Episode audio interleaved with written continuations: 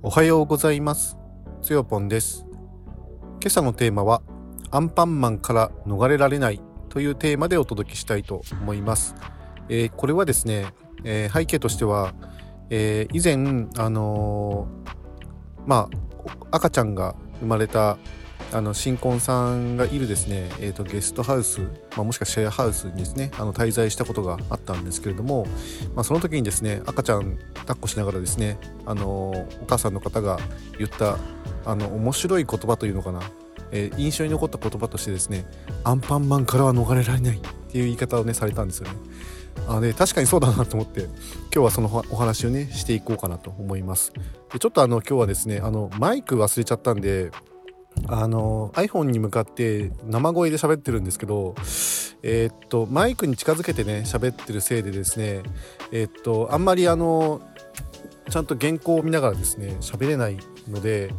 えー、っとねご了承ください。ちょっと今蜘蛛が車内にまあ実は今車の中で撮ってるんですけど蜘蛛が車内に今ブラーってぶら下がったのでちょっと今 あの、えー、 reallocation しました。でえっとちょっと原稿を戻るとですねはい、まず3つのポイントですけど、えー、子供ができるとですねアンパンマンから逃れられないと。で2番目としてはですねアンパンマンのマーケティング戦略じゃないけど、えっとちょっとずらっとね考えてみました。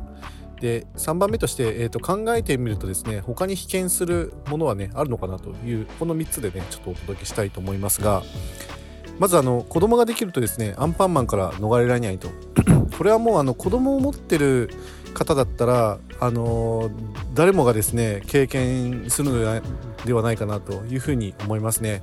えー、我が家にもですねあのアンパンマンのですね波はもちろん押し寄せてきました。えー、まあ別にあのうちはそんなにその何て言うのかな特になんかこう抵抗感とかねあるわけじゃなくて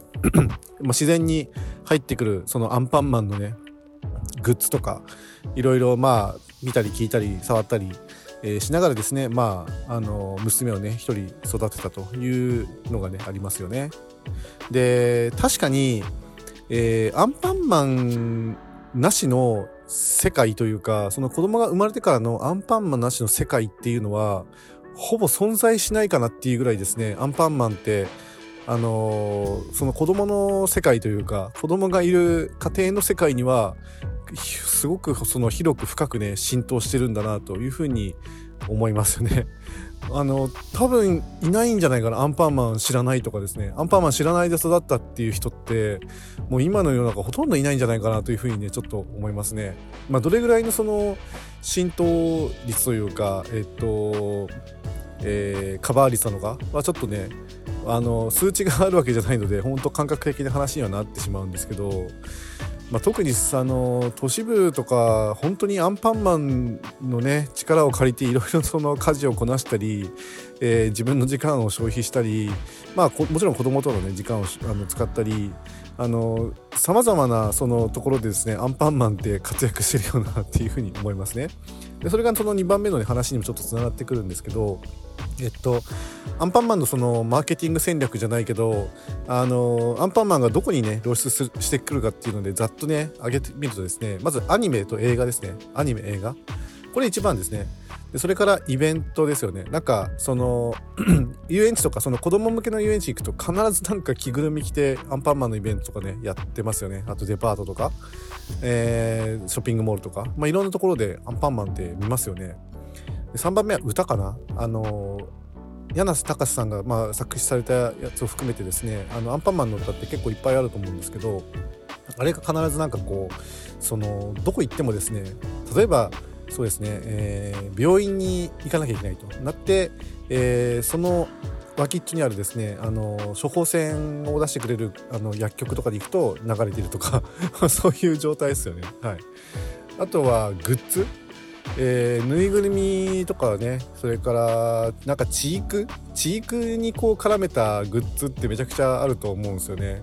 でうちの子もですねまあグッズはとにかく買いましたねいっぱい。なんかあの、本当にあの、おもちゃですよね要は、えー、なんか魚釣りゲームだの、えー、なんか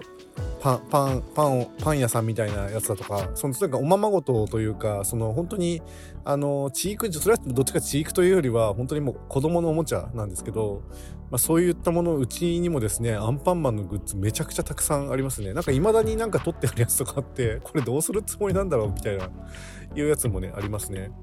あとはなんだろうなパズルとかもそうですよね。なんかアンパンマンのパズルねすごくうちもね多分買ったんですよね。10冊を買ってるんじゃないかな。10冊っていうちょっと表現があってるのか分かんないけどまあ10枚なんかそのパズルをこう組み立てていくとそのアンパンマンのなんか絵柄あのなんかイラストというか、まあ、それがこう出てくるみたいなやつですよね。パズルですね。もうこれも結構買ったなと思うし。あとは、まあ、5番目としてあとなんか絵本と塗り絵。もう絵本もめちゃくちゃなんか、あの、お世話になりましたよね。あと塗り絵ですね、まあ、塗り絵も基本的にはなんかやっぱアンパンマンのやつあるしね。で まあそうやってこうアンパンマンにですね、あのー、侵されているとですねあの自分たちも結局アンパンマンの力で頼ってあの、特に例えばそのなんだろうアンパンマンに似せたこうイラストとか絵とか基本的に描けますよね。うん。どこででも描けるみたいな。例えばお風呂入っててもあのなんか曇った窓ガラスに描いたりとかできますね。とかとか。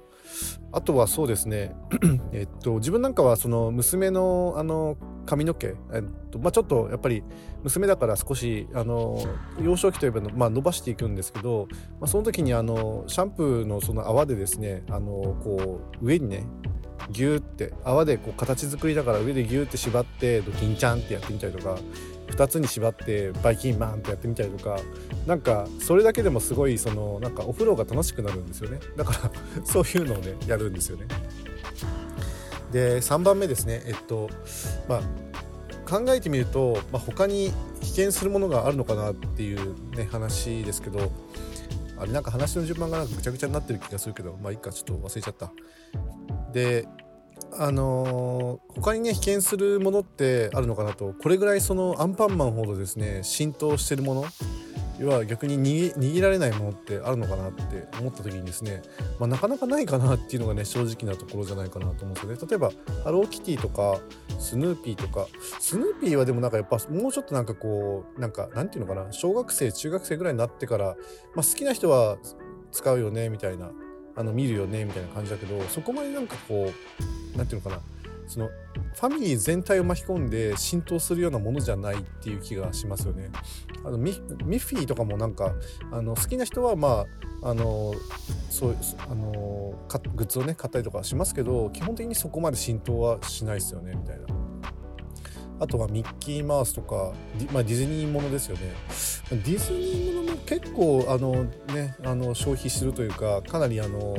いろいろお世話になってるところがあると思うんですけどアンパンマンほどじゃないような気はするよなみたいな。ということでなんか、まあ、さっきの話にね戻るとそのアンパンマンのマーケティング戦略って本当にすごいんだなっていうかやっぱこれでずっとそのご飯を食べてる人たちがねいてでいろんなその戦略にのっとってグッズを、まあ、作って販売したりとか、あの番組を作ってねあの構成するだとかとにかくいろんなそのものがねそのアンパンマンっていうビッグコンテンツの中に含まれてるわけじゃないですか。もうビッグっていうかもうメガコンテンツギガコンテンツテラコンテンツ。どういう風に言ったらいいかよくよくわかんないですけど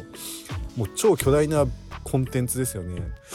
世界にだからここまでのそのアンパンマンほどですねあの逃れられないといういうようなですねまあアニメとかキャラクターとかそういったものはあるんですかね？ちょっと全然まあ世界のこと知らないのでよくね思い出せないんで、まあ、もしそういう これがあるんじゃないとかいうのがねそのアンパンマンに被験するほどのものがあるよねっていうのがねもしあればですねどなたか教えていただきたいかなというふうに思いますね。えというわけで、えっと、今日のテーマはですね、えー、アンパンマンからは逃げられないというテーマでお届けしました。あのー、まあ、そんな大していい話じゃなかったかもしれませんけど、なんか少しでも共感を感じてくれたらね、幸いかなというふうに思いますね。以上にしたいと思います。え、最後まで聞いてくださってありがとうございました。それではまた。